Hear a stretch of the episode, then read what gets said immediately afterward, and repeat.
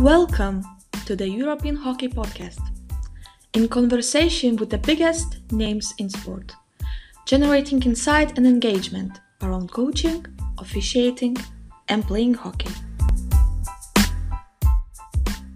Kwan Browne, welcome to the European Hockey Federation podcast. Thanks very much for coming along. For those that, the very few people that wouldn't have heard about your, your name in the world of hockey, uh, what are you up to, and where would you where would we have met to arrive at this podcast moment for now? So uh, first of all, yeah, thanks, uh, thanks, Jack, for having me uh, on the podcast. Um, uh, so at the says as a, at the moment, I am working as the assistant coach of the Great Britain men. I've um, I've played for Trinidad and Tobago for a very, very, very long time. I played out 26 years of international hockey because um, I started quite young. Um, and I'm also currently coaching the Hampstead Westminster Hockey Club, which is a Premier League club in, in England. Um, and I've done that for the last uh, six seasons. This is my sixth season coming up. But previously, previously I've worked at um, uh, East Grinstead Hockey Club where, and uh, Canterbury Hockey Club as coaches. And alongside that, my other job is the uh, I'm a, um, a, hockey coach, well, the head of hockey at a London school at, Mill Hill. Um, so quite quite a bit uh, that I'm doing at the moment, but yeah, it it uh, it, it, it, all um, it well, it never feels like work because I am a, one of those proper hockey geeks. I love hockey, so yeah, I just thoroughly enjoy it. Yeah, I can agree with that, Kwan. I don't think I, I ever saw you without your laptop or a, a, hard drive in your hand. You was always going from somewhere to somewhere and another session to another session. So I, I can vouch for that one. Uh, what some people may not know is you were a player coach and probably still still playing coach. You may say you don't play as much, but you can still definitely play. But that balance of player coach, you know, at Canterbury for, for eight years, at East Grinstead as well, and then to Hampstead – talk me through the that role of player coach because there's very few or a lot of people try and do it but maybe very few successfully. Yeah it's, uh, I've, I've, had this this uh, question a few times actually. I never really thought about it um, uh, as much as i've done recently and especially over the lockdown. Um, I had to think about a lot, a lot more about what, what are some of the things I really had to put in, in place as a player coach to make it uh, make it work actually had to um, share some ideas to the uh, the Mexican coaches because they were really interested about player coaching because it's something I think in some of the developing countries where you can't really sometimes can't afford uh, full-time coaches, normally a player coach. And so the stuff that uh, I thought worked really well as a player coach. So I think firstly um, at uh, for the level, it's all been uh, Premier League or National League, so a relatively high standard. And because the standard was really high, I had to make sure that I, I can play at that standard, first of all.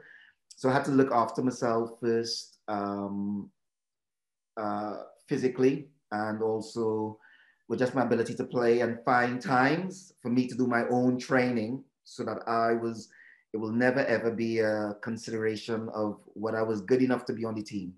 So the first bit was uh, around making sure that I was good enough to play at the level um, and do everything possible to look after myself. The the other bit with, the, with, being a the, the player coach was the, the striking the balance and understanding and setting the culture um, around uh, so this is the hardest part when you are the player on the pitch and when you are the coach um, and that balance is uh, it's it's it's really tricky. So I've, I spent a lot of time, and I, I think my first was young, 24 at East Grinstead, 23 actually at East Grinstead when I started, um, and um, I think this has helped my coaching now. The first part, the first part, I, I, I think, uh, is really understanding the team you're working with. So spend a lot of time getting the boys and myself to understand uh, like who I am, who they are off the pitch, and I am part of that, and uh, their culture and um, what the club is used to, and really try to find a way to be to be part of that and really genuinely be part of it.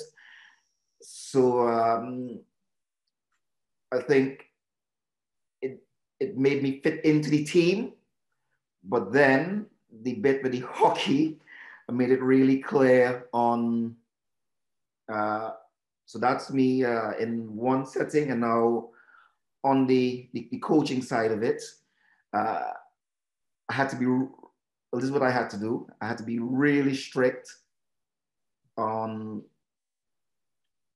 it was sound like a school teacher, but just stuff around discipline.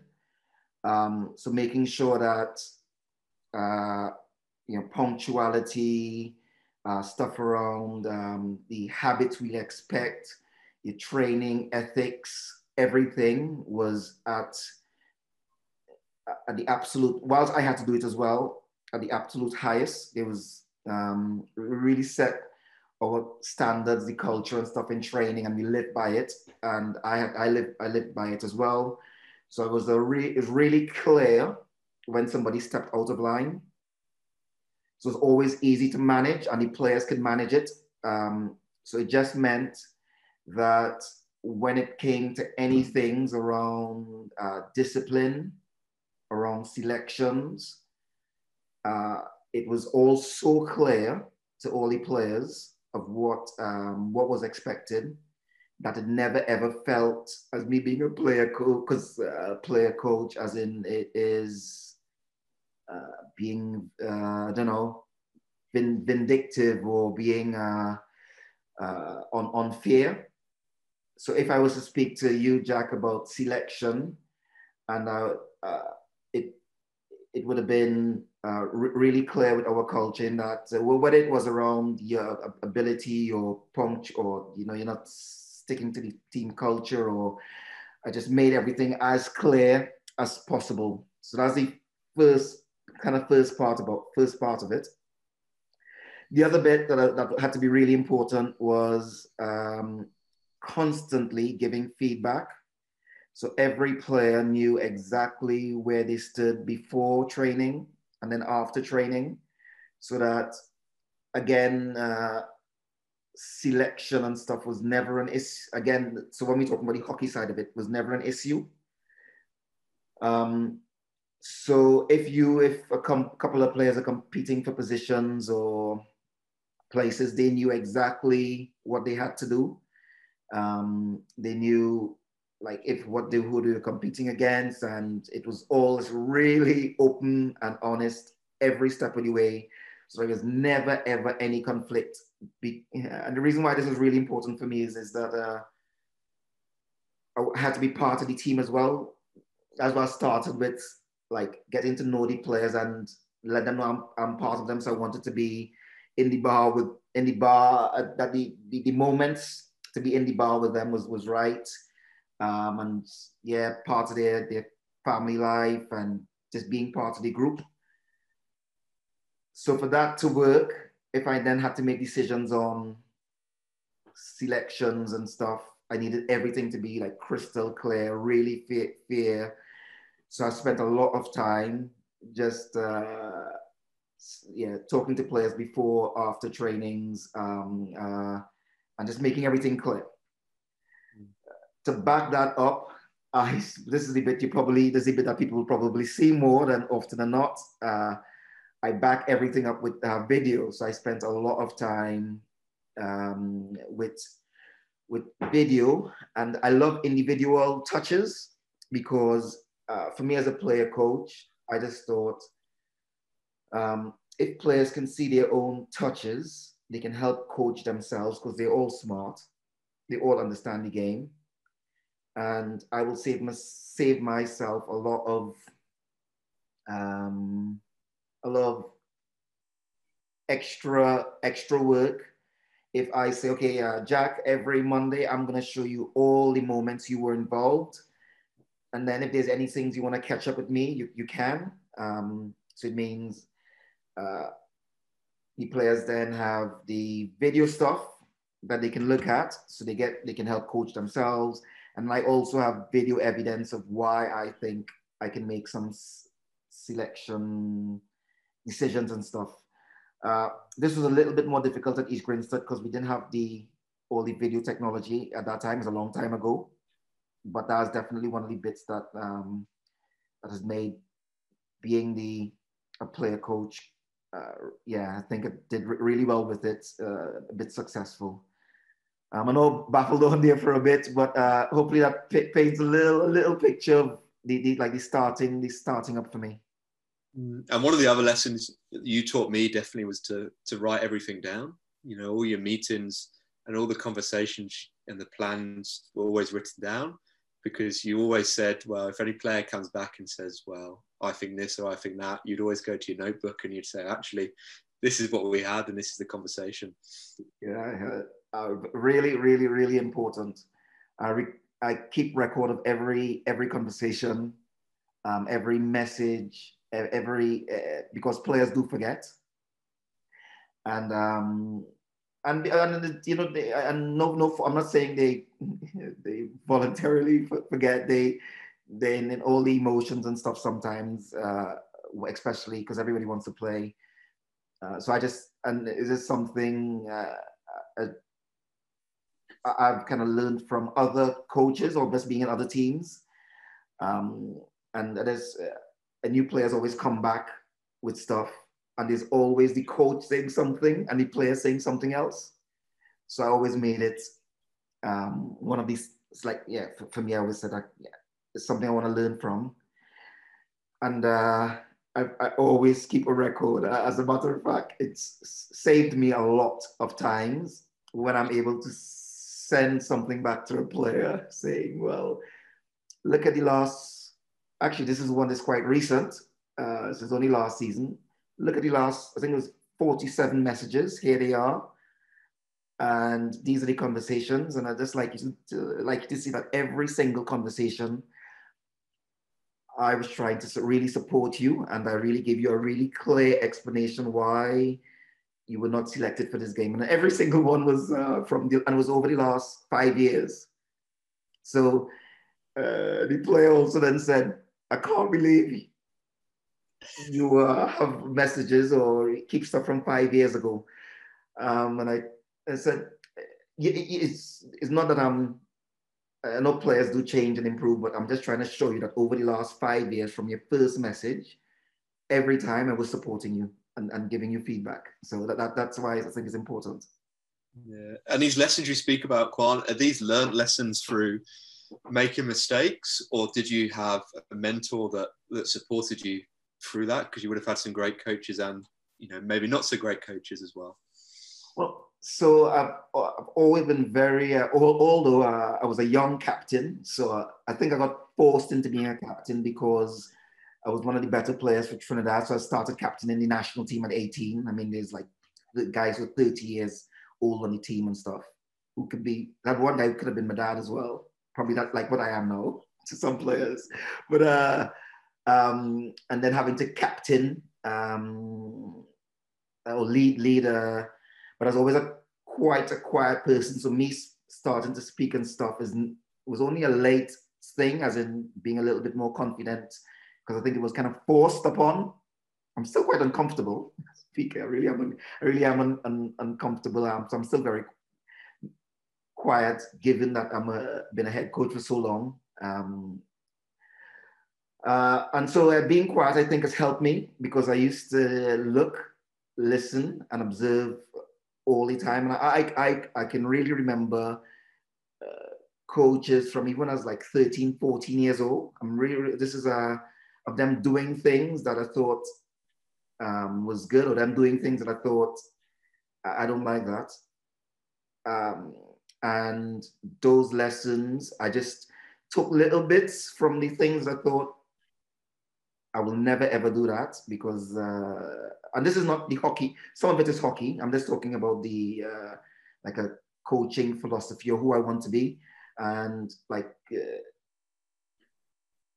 um, so for instance, co- when players say one thing and a coach say something else, uh, I just thought I didn't want that to be me. I just want everything to be really very, very open and very really fair. And fingers crossed, if you to ask any of the, the players that I coach for Hampstead EG um, uh, um, and Canterbury, they will, they will say when it comes to selection and stuff, and it was really, really, really clear. Um, so, so there's that side of it of just listening and learning and watching at a young age and just taking in information. And I thought I learned a lot by just watching people. So, uh, and then the other bit that was the part of looking and listening is that uh, I, I, I, did travel around a bit when I when I realized I really wanted to do well it with the coaching. I, I forced myself to sit with other coaches. So in Australia, I remember uh, with going coming to Australia, going to play for uh, Tasmania um, trying to get as much information from the coaches um, in Holland, trying to get as much information, New Zealand, as much information, and just listening and learning from all the, the, the coaches of what they do and adding a little bit of just taking some bits. So there was that, that, that side of it as well, like openly going out and trying to get information. Um, and then the other bit, uh, again, which is what people probably see more is I just love watching hockey. So I just go and sit and watch, watch uh, as much as I can. I mean, tournaments, Commonwealth games and stuff. Even when I'm playing, I'll still try and watch as many games and just sit and watch the players and watch the coaches and it's watch what they do when they get substituted and uh, see like what coaches do. Uh, yeah, so that's, that's so a mixture of quite a few little things. And something that's been consistent, I suppose, particularly at the club, would be, you know, Hugh Stevens, your the assistant, that's always kind of been there all the way through. And I suppose that's quite that's football like in a way that you know if the head coach goes, there's an assistant that goes with him. So what is the role of an assistant for you, and why is that relationship so strong? Oh yeah, it's uh, it's a great. Uh, I should have mentioned it um, in the with play, being a player coach actually is really important. Having um, an assistant coach that's who you, you trust. Um, uh, so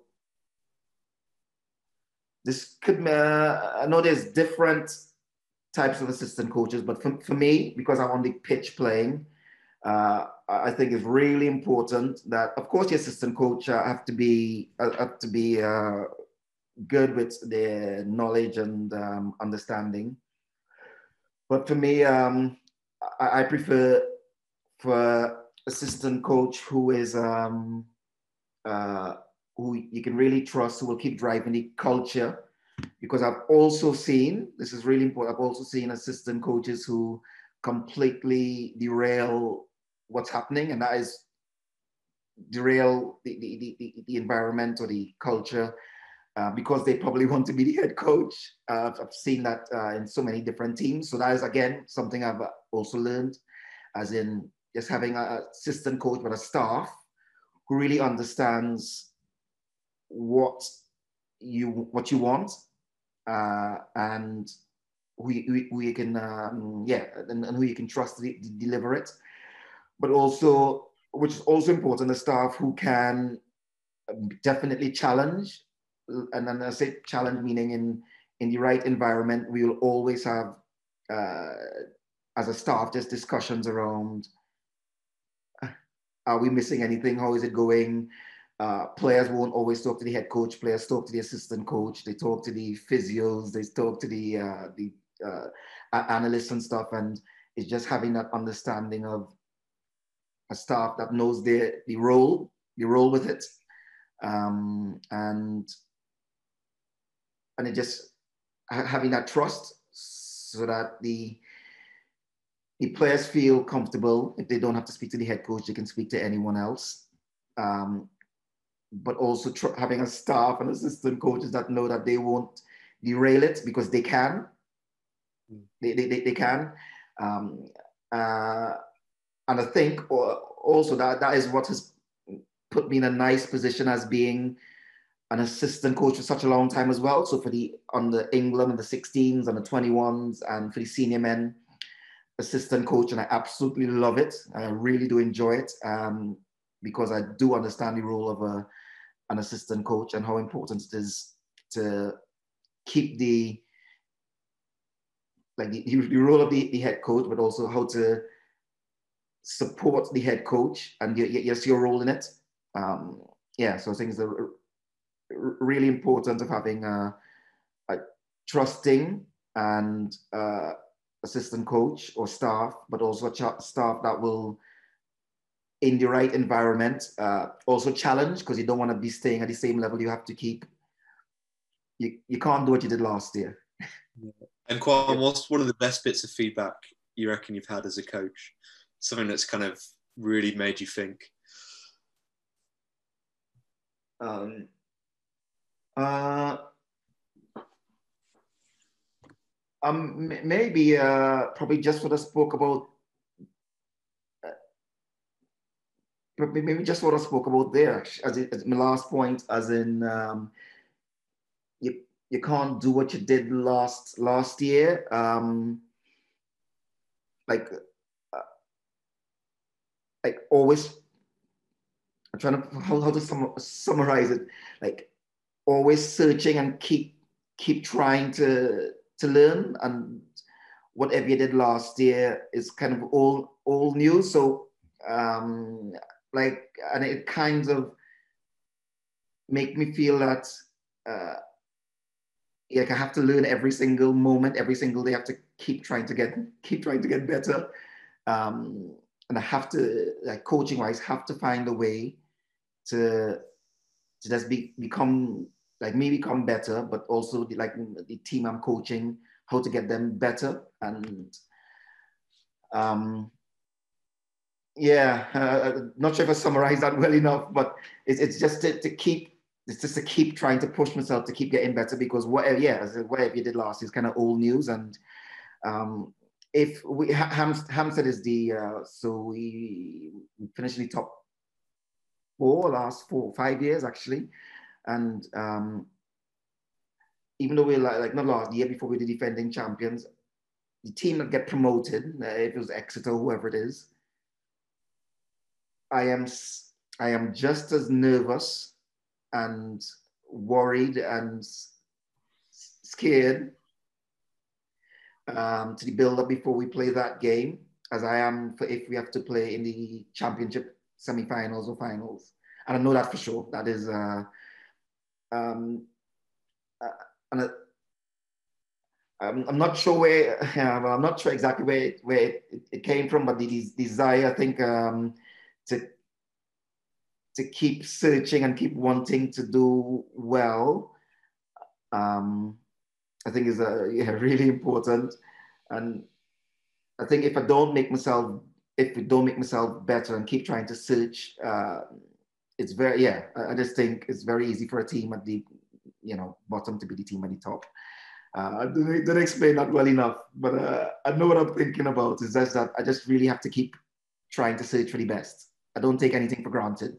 Um, as, actually, that's the best way to put it. Uh, yeah, I don't take anything for granted. I don't take anyone or any team or any player or any person for, for granted. Um, so always keep trying trying to search for the search for the best in every moment. And if we talk about Kwan Browne, the coach, working across three almost completely different environments in a club setting, a school setting, and a senior international setting, what stays consistent to the Kwan Browne philosophy or principles that would be consistent in every session? No. Uh, so the the, the, the normal little song a little bit, the first the normal old school bit of, yeah, just really engaging and being, giving your absolute best effort. That moment you're on the pitch, nothing else matters. Um, of course, there's other stuff that matters, but I try to create an environment where uh, when you're training and playing, that is the most important place in, in this point, and it's not not your your homework you've got to do, whether you, or your prep if you're in the uh, you're really young, um, or uh, if you're even older, it's not that you, your deadline that you have to uh, sort out, or if you have kids, it's not that you have to go, you have to you have to go and do stuff for the kids. So all the levels, um, it's just number one, trying to make that that moment on the pitch really like the only bit. So that's the general, is get find a way to get everybody in, in, in engaged. Um, and then uh, play. just, uh, playing just uh, as many uh, as many touches as possible, ways of um, of tr- tr- trying new things and being comfortable to try new things. Um, uh, yeah, I just yeah I think just where the on the pitch it doesn't really matter, as in nothing else matters, and then the all all my sessions doesn't matter the age group. I'm just trying to find something that'll be common, is that it is free to play and get as many touches in as possible. I mean, you're always like you're always involved the whole time. You're just involved and mm, thinking and making decisions, and it doesn't. It, just the whole. You can't switch off basically. Mm. And I, uh, I kind of answered this question as well, Kwan, having had the, the privilege to, to coach with you. And I've I put two words down of energy and skills because I always thought you had energy and you had some of the best witty banter with some of the kids when you would tell them we're going to do the fitness test with a very straight face and uh, and then we would joke with them that we're not going to do it and there'd always be some sort of skills in there with the two things I wrote down um, that I thought were consistent. Well, yeah, I think um, uh, have, having what you want is. I know this is uh, it's, it's contradicts some. I know some coaches things, but uh, for me, I think what you want uh, you, you want the kids or everyone to enjoy it um, have fun they want to smile laugh um, and they want you want high energy so just it should be absolutely brilliant so i always yes you're right i always uh, uh, make fun of the kids even just when they're turning up we always play games with them. I will try to hit the ball with them as well at the start. Um, so play a little try to take them on one-on-one or even even with the adults, even with the senior men, if somebody has the ball in the warm up, I'll just go and hit hit it away and see them try to move it quickly or something, uh, or have a little go at them, or yeah, just always uh, have a little bit of fun in the in the training session and just keep, keep the energy good from the the start. So they, it's um, uh, I think if if there's a like fun energy at the start. You kind of won the players over straight, not win them over. That uh, making it sound like a, a, I'm selling something, but uh, you, you just create the environment you want even before it's the actual official time has started. So I think that's uh, uh, really really important. Yeah, and there's a big debate in in coaching about this opposed versus unopposed practice that seems to be never ending. Yeah. But I think one thing that we spoke about it and you've done before whenever we did a skill it, it, there was always a progression to it there was always you always used to put some sort of time pressure on or set some players some challenges on the skills um, do you want to talk a little bit about that because i don't think you, we, we ever did a skill practice that wasn't under pressure or didn't connect to the game yeah so uh, well so unopposed opposed I think there's a, a uh, there's a place for, for, for, for both, for everything is just getting a nice little balance and especially where you are with the group and stuff. And, and so sometimes depending on the numbers, if, if it's, say if you've got enough, I might just use another player. So it might be both of us and we're doing skills to space and we'll kind of show a few like, uh, you can, you know, use your body fake here to get, in here and try to feel off the defender when you need to do it, and you can just kind of dance with each other. So it's at that side of it. So it's still um, uh, unopposed, uh, but you have a body to work with. Um, or if you're doing if you're doing uh, an exercise with uh, maybe something around cones, for instance, I'll just put something on it. Okay, have five now, um, and you have to score three out of five, 10 seconds, and I'll count down. I'll make it. I'll just put some pressure on it. Uh, uh, okay, uh, double or nothing. You have uh, you have to hit the backboard, sideboard to score, or just put something a little bit extra on it that just builds the builds the pressure. So I think you can still even unopposed, just build. You could still build pressure with time or uh, or the numbers that they have to do. Um, I remember one time it uh, uh, with, with Canterbury. We were doing our outletting shape. And uh, so completely unopposed. I don't normally do it like this. This is uh, really, it's just like getting the big pitchy shape and stuff. I said, you know what? Okay, um, so 10 of you, we start from the fullback. We're to wake up, work our way up. Um, and, uh, and I said, I put myself, Hugh, and you know Nigel Durban? Yeah, Nigel, yeah. Derbs, uh, so just so that people know, Derbs he's been a Canterbury assistant. He's one of the assistant coaches I had actually. He's been Canterbury. Right. Of every team, Kwan, he's the assistant. Yeah, and he's still, he still is. And so Derbs must have been 70 at the time, 70 years old. Anyway, so okay, so you have uh, 10 balls in the outletting shape, and let's finish off with a goal shot. But if myself, Hugh, or Derbs touch, touch the ball, it's it's over because all about you like, the heights and stuff uh, just before we and that little pressure that little pressure was uh, was was enough because Derbs made two tackles which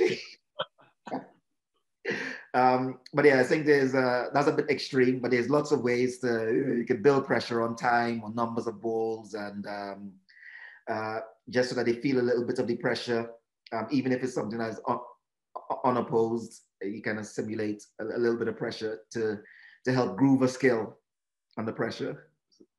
And how do you think you've changed as a coach?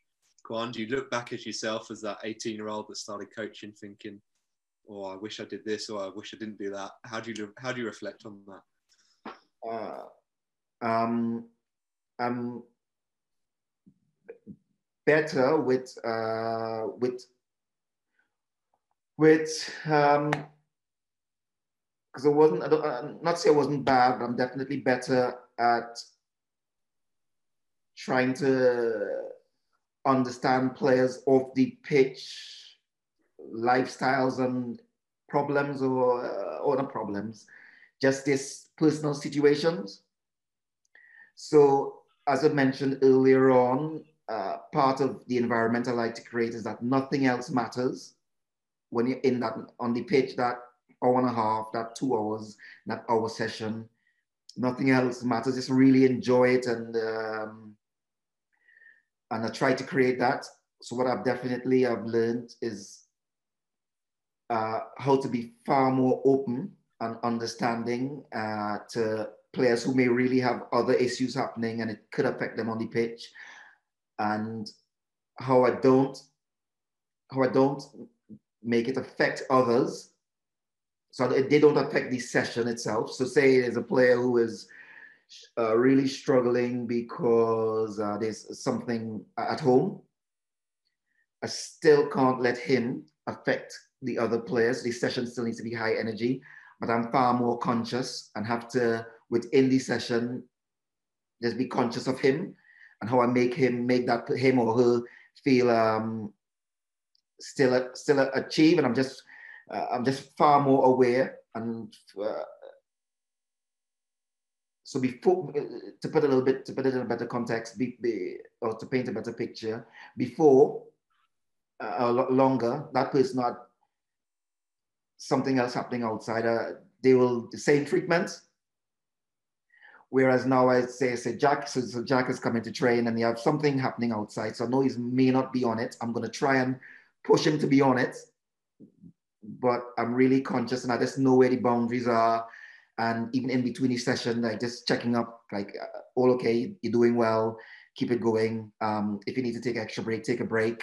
You know, I, I wouldn't, I'll still find ways to keep that player going. So I've been far, far, far better at that side of it. And that is all levels from uh, on, on the tens to, to senior level, it's all the same. Not, nothing there uh, is changed. I think that is one of the biggest improvements of, yeah, like kind of understanding players off the pitch and still finding the balance between pushing them but realizing when I have to back up back up a bit.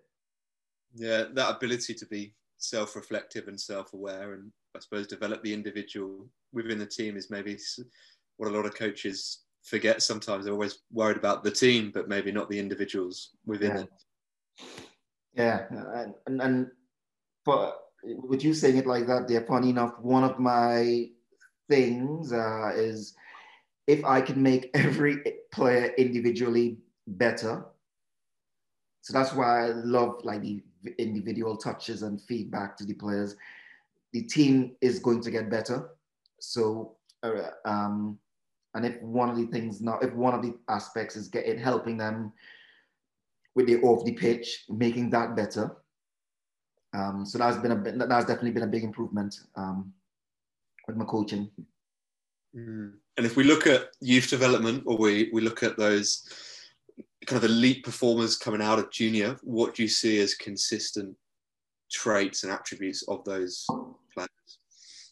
Uh, so na- na- naturally, especially because of hockey, how fast it is, and now, well, with all the there's lo- lots of stats, but you know, one of these, I guess, one of the common stats is that most goals are scored in transition, like teams outletting and pressing against outletting. You know, nothing really happens, but most of it is most of it is transition from winning it uh, to attacking, from uh, losing it to defending.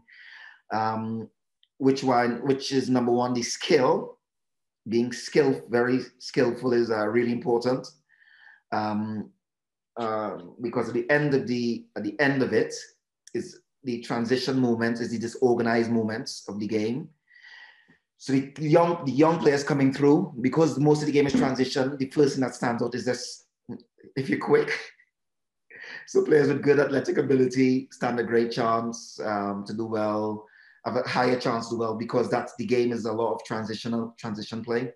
So that's one thing. Um, uh, the the other bit something you can see is the uh, there's the uh, kind of ability of wanting to understanding invasion sports like defending and attacking. So you have uh, kids um, who who naturally they've lost the ball and they might just stand there.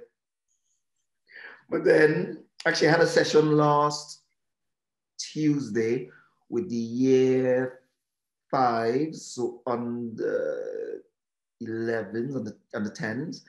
And there's this girl, so that be ones who, um, you know, if they lose, they stand there. Had this girl who, she wanted to get every ball. I, I played with them as well. Not scared to tackle, trying to tackle. Um, when they win the ball, she's trying to take it quickly because we spoke about self pass and you can take the ball quickly for yourself and try to score before the team is ready. And she was just sideline, getting the ball, going this, obviously not now learning the game. And straight away is just that understanding. So I think one of the things for young, like uh, young players coming through is just understanding the, the, the speed of the, like the speed of from attacking to defending. And there's that understanding of, uh, of the game. Like I want to score. So when I get the ball, I want to go and score and they have the ball. I have to stop them from scoring and where I need to be. Uh, um, so that's uh, two of the things. So one is just yeah, the, the speed normally stands out, and then the ability to want to attack and defend. Uh, so as the junior players coming through, and then uh, as, as I suppose as they get older, is the uh, the desire to try and do stuff on your own. So you like going out on the pitch and because that's I think that's how you get better is going and training on your own and doing stuff on your own with a mate or something, just getting touches, doing stuff um, and uh, yeah, just yeah, just going out, getting extra touches, making yourself better. I think is really important um, for the, the kids who have seen like uh, carried on doing well and they want to do yeah just go and do stuff on their own. Uh, but yeah, so th- those are the, the, the, the things that kind of stood out as in speed and the ability and desire and like genuine desire to want to defend and attack. And with that, the kids who go out and then do stuff on their own, they, they end up doing really well. Their speed, these desire to defend and attack, and then they go out and do stuff, put them in a nice place. Of course, the coaching and clubs and an environment also will help but that natural desire um, and stuff, uh, I think, is a, yeah, pretty important. Mm. And at a senior level, is there space you know, is there purposeful space kind of made in the week to go out and do that? Are they go with their, you know, individual development plans? Are they pretty good at having that creation of that? Yeah. Um, so there, there's a lot. There's a, because the, the pitch and stuff is always, available, and there's the, there's a lot of space for the boys to to go out and do their own individual training. Um, but obviously, get any balance between um, being in a cent- like centralized training. Yeah. Uh, sometimes three, four times a week, and then going to do your own individual training. You just have to get that balance right with the all the family stuff and club stuff. But yeah, there's space for the, and some boys do go out and yeah, quite a few boys go out and do quite a bit of individual training. Mm-hmm. And if you could give every player maybe two or three skills that you said, okay, you have to have these skills, what would they be? And with, you know, technical kind of hockey skills. Uh, the, the ability to carry the ball and see the pitch. Um, so, uh, and then yeah, the ability to the ability to, to carry the ball, see the pitch, and of course, with that means there's the, then the ability to to pass. So I think if you have the if you if the stick on the ball, your your stick and ball and you are one. So you don't even need to worry about that side of it. You can like be looking, you can see the whole pitch for the stick on the ball. Um, then that's absolutely massive. And then then the ability to execute passes from it but the, the passes come easy once you can do that anyway. The passes then come easy. So I think uh, one of these skills I, think is really important is the stick on your stick on ball should feel like part part of your body. Um, you shouldn't have to be worrying about the ball on the floor at all or wherever. Like that should just be one. And the best players, I think, they always talk about the best players making the game look slow. They have so much time was because they the stick on ball is like one, and they can see the, the see the pitch, so everything um, everything is easy. They see, they know exactly what's happening. They can manipulate it. They uh, yeah. So I think the, the ability to carry the ball or to have the ball and see the pitch, it's uh, it's really really important uh, skills. No point. I, I know myself defending players, players who yeah have all the hand skill and stuff but they had they, they easy. Well, I said not not easy, but it's easier, easier to defend because I know I know what's happening. Okay, you're gonna take me on. So I'm ready for this. The players who I find very very difficult are the ones who just carry the ball. They're not even looking at it, but they see the whole pitch, and then I just don't have not a clue if they're going to pass, dribble, what is on their mind, what are they seeing, what are they doing, and they're just making time for themselves. And that is very, very difficult to defend. Yeah. Mm. And if we were to take it more back to a team and, and look at principles versus tactics or principles with tactics, where do you what where do you go with that? Are you a, a very principle driven coach when you're looking at the seniors teams, or are you very team tactics? This is we have to do this, we have to do that. Um, is a, a, bit of both. If I go with the club, uh, let's talk about clubs club side. We so as I said, transition is obviously transition is where the game is won on, I think, won and lost.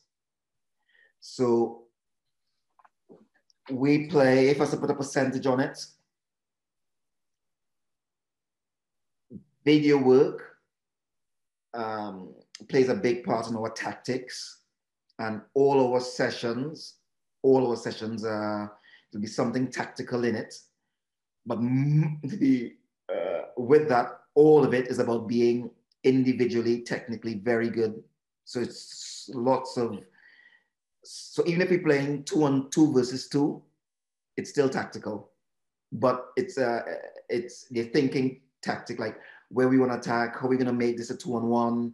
Um, there's lots of, always lots of touches. So all, all, all the sessions will be based around individually getting better uh, with and without the ball so you'll have lots of those opportunities, a lot of it. So there'll be a lot of 2v2, 3v3, 1 on 1v1, 4v4 um, constantly with, uh, with them thinking about uh, tactics. So actually last time was a club first session back. And for example, we did a sort of a two versus two, but with them, and we got them feeding long balls. Um, so they so they did uh, they had to pick the ball up from further with them being marked and uh, and the it was it's about them technically being able to receive the ball, being marked, and then be good and create two v ones and a two v two. But then the, the defensively, the boys were talking about how they can don't let the players running around, how they can pass over players in that little two v two. So although they're improving themselves individually, they're thinking tactically of what they'll be doing in the bigger game. So um, that that's um, so I think for me it's a bit of both. I think is uh, and if I was to jump on, if I was to make a decision on one, I'll go more on principles of, um, and then the team tactics, although we do a lot of it, maybe coming in second. But it's not, they go together for me. Yeah, agreed, agreed. Uh, one of my last questions, Kwan, and I know you're always thinking about something and you're always curious and you found a new stat or you've seen a new clip or something. So my question is, what are you thinking about at the moment? What's got you thinking? Is there something, a bit of a project that you've got going on? I know there's always something. Yeah, they've got, got a couple of, uh, obviously, I can't, some I can't, I can't share at this point. Um, uh, yeah, some some I can't share, but I said I'm always trying to think of what's uh, what's next and how to be ahead of it. And I'm uh, quite fortunate in that uh, I get to experiment with the school kids and so, so, so many different levels that I can experiment with. Uh, uh, um, uh, so one of the maybe one of the uh, the things that I'm kind of working and working on now is that I could share is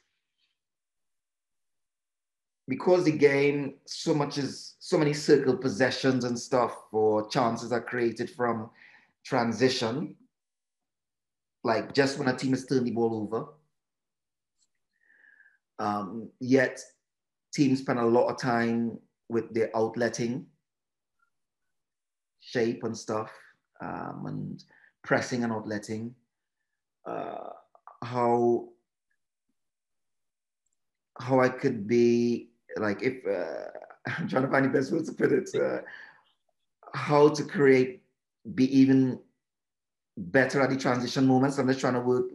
Uh, I'm, I'm just working on what could I do individually. Um, so I'm self coaching, but individually for players and also as a team how to become or what, what is the next phase of those transition moments, both in attack and defense, and how to make it something really special. Um, so that that's the that's one of the things I'm working on at the moment. How how to how to change the not change but how to change my thinking and uh, and the players thinking around uh, the outletting shape and back three and back four and all that stuff to all just basically like all these small games. So sideline balls, 16 yard hits. Because 16 yards is a transition moment. The team's not ready to play as yet, for instance, as well. Um, like just is there more work to be done there? So that's kind of what I'm working on. How to uh, one of the things I'm working on, how to be take transition, defense, and attack to like another level? Is there something missing? Can I learn anything?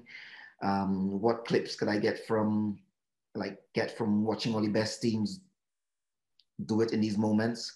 And is there something that they're doing that they probably don't even know that I can nick something, nick something from both an attack and defense? So that, that's I'm just trying to explore and see what I could find. Mm-hmm. Yeah. How much video do you watch, Kwan? Tell people because I know it's a lot, but you you must watch hours and hours every week. Yeah, I'm not even able to give you a number actually. Um, uh, just yeah, whenever I can, just try and watch as much. And it's not always a, not not not long always. Sometimes just watching, just seeing if something turn up. And uh, oh, that look all right. What, what happened there then? Let me. I'll, I'll save that and look, look at that later. Mm-hmm. I mean, I just, just enjoy watching and, and seeing new skills as well. Mm-hmm and I spoke, spoke to someone recently and I, I asked the question of, you know, what is your thinking space of when do you think best? What is that environment where you're, you're just really on it and you're, you're thinking creatively and you're thinking, you know, you're really on point with what you're with what you're doing? What does that look like? Oh, it's actually it's normally very early morning, um, uh, especially just. Um, I think actually very it's normally very early morning. Sometimes I'm having a, a shower that goes really well. I don't know what it is. That's re- really interesting. But having a having a shower and just thinking about uh, stuff, some ridiculous ideas always pop, pops up. Um, which is uh, that's ridiculous, but ideas always pop up. But it's normally just early in the morning. I don't know if it's just because my brain is fresher, um, and normally just having a, a, a coffee, and just in my, own own little world, and watching so, whether it's watching a, a game or writing and writing notes or thinking about the, the, a game plan or something. And that's when all the idea all the ideas come. So just uh, i like it when it's early in the morning alone um, uh, and just starting to think of uh, yeah just thinking of any, any any anything so maybe it's uh, actually something which i did learn from uh, we have uh, something called spotlight where they work out your your colors of like who you, like who you are and stuff, and it kind of gives you a little insight of how you learn and stuff like that. And, and um, one of my derailers is that um, uh, I'm sometimes so confident with what I want to do, as in like how I want my team to play, uh, is a bit of a blind spot. Um, so that also has helped with my thinking space, as in I'm always thinking of, okay, what is my blind spot? What I'm so sh- sure myself that this is going to work. Um, that is my blind spot. Now, what will the was all the ripple effects? What is uh what is the opposition going to do, or what will the player think if I do this? And I just have to keep thinking of all the different things, and that is where the thinking space comes in because uh, I'm a lot, I'm a little bit aware of my, you know, eh, one of my blind spots. So it makes you also think even more like, okay, that, that's a weakness of mine. So uh, let me just address it and try to work, and then I get like ideas that way as well. Mm, yeah. And my last question, Kwan, if you were to set the coaches listening a, a bit of a challenge or something to go and maybe do some research and go and look at, where would you be sending them? What topic area would you be asking them to to challenge themselves on? Yeah, well, uh, similar to what uh, I'm uh, actually uh, working on. Actually, is in that uh, the challenge will be uh, the stuff that hockey is about scoring more goals than the opposition and uh, what are the moments uh, like if we just as in are you coaching the moments enough uh, that you like coaching the moment coaching those moments or coaching the your players to be good in those moments and sometimes um, uh, we might spend a lot of time and this is I'm, I'm talking to myself here because I'm really guilty of it. I was well, I'm still yeah, always learning, but you end up coaching something that doesn't happen a lot in the in the game that you not doesn't happen a lot. It happens, but you can definitely uh, coach uh, in, a way that will have a I think a better impact. So for like me, like as I said, as I'm thinking about transition, and now uh, with my uh, coaching. Um, I have to make sure my sessions, what what is good about a team who does well in transition, like they can, you got have a lot of skills. They have to be quick in decision making. They have to find space very quickly. How are they going to capitalize on that space? Um, and the uh, and am I coaching that? So the message will be, what, are the uh, because hockey is about yeah scoring more goals in your opposition uh, and just have a think about how you score, how, go, how goals are being scored, and if you put enough enough time in making your players individually good enough in those moments, um, yeah, to execute it ta- tactic, technically, tactically, and also like mentally good enough to execute it under the fatigue and stuff that they may be facing. So uh, that'll be the the challenge. A little example will be penalty corners. Most people tag on penalty corners at the end of the session. Um, penalty corners is one of the ways of scoring. Um, but there's a lot of pressure on the corners. There's only sometimes three, one corner with fatigue, lots of times with pressure on it. So, for instance, in so my club Hampstead, sometimes in uh, training we will uh, it will be a penalty corner, no goals, for instance, but penalty corner is worth how many players inside the circle. So if you win a corner and you have five guys in the circle, that's how much the goal is worth. So the, the flicker now all of a sudden have uh, to score a corner that's worth five points. Um, there's a little bit more, a little bit more pressure. So yeah, just for instance, as a little example, like is your is your session replicating what uh, the players will be faced in a in, in in a game? Yeah, and my example, Kwan, that I think we we did when we had indoor was when the boys won the the national championship. I looked we looked back at training, and I don't reckon we ever did a training game of indoor maybe longer than four or five minutes every period. And then, you know, we'd play games for one minute or two minute games. And the, the kids would get so used to scoring and defending goals in, in those two minute high pressured moments that yeah. when they went to the national finals, I think we won the final with 30 seconds to go. But they were so used to doing it because you did the training that looked like, felt like the game. Yeah, also really important, and as all levels, I think actually, um, always pressuring the games and just creating constant pressure. Um, and and if that is done consistently, when it happens in the game, when those moments come in the game, it's uh, it's normal. It's normal, and, and I think part of co- yeah, coaching as well is making making those moments feel unfair. So remember, at schools actually, we may uh, be saying, okay, right, two minutes left in this game, and uh, you just lost a player. And now they have to play five against four with a player less, and they have to the four have to get a draw. And tactically, they they do it straight away because they know what we want to do, and and that's in the game straight away. Uh, and I think, and if you have your school kids, well, everyone do, doing uh, so our boys they knew what they had to do if they're man up, man down, if it was um, you know they they had to do for penalty corners. Uh, yeah, and you just train it and train it with pressure. So in the games, they never really had that. They had the pressure, but they did it. Yeah, I think really really important as well. Yeah. Kwan, thanks so much for your time. Uh, one of the busiest men in hockey. Uh, so grateful for your time and you know some absolute gold dust as well. Thanks uh, a lot for having me, Jack.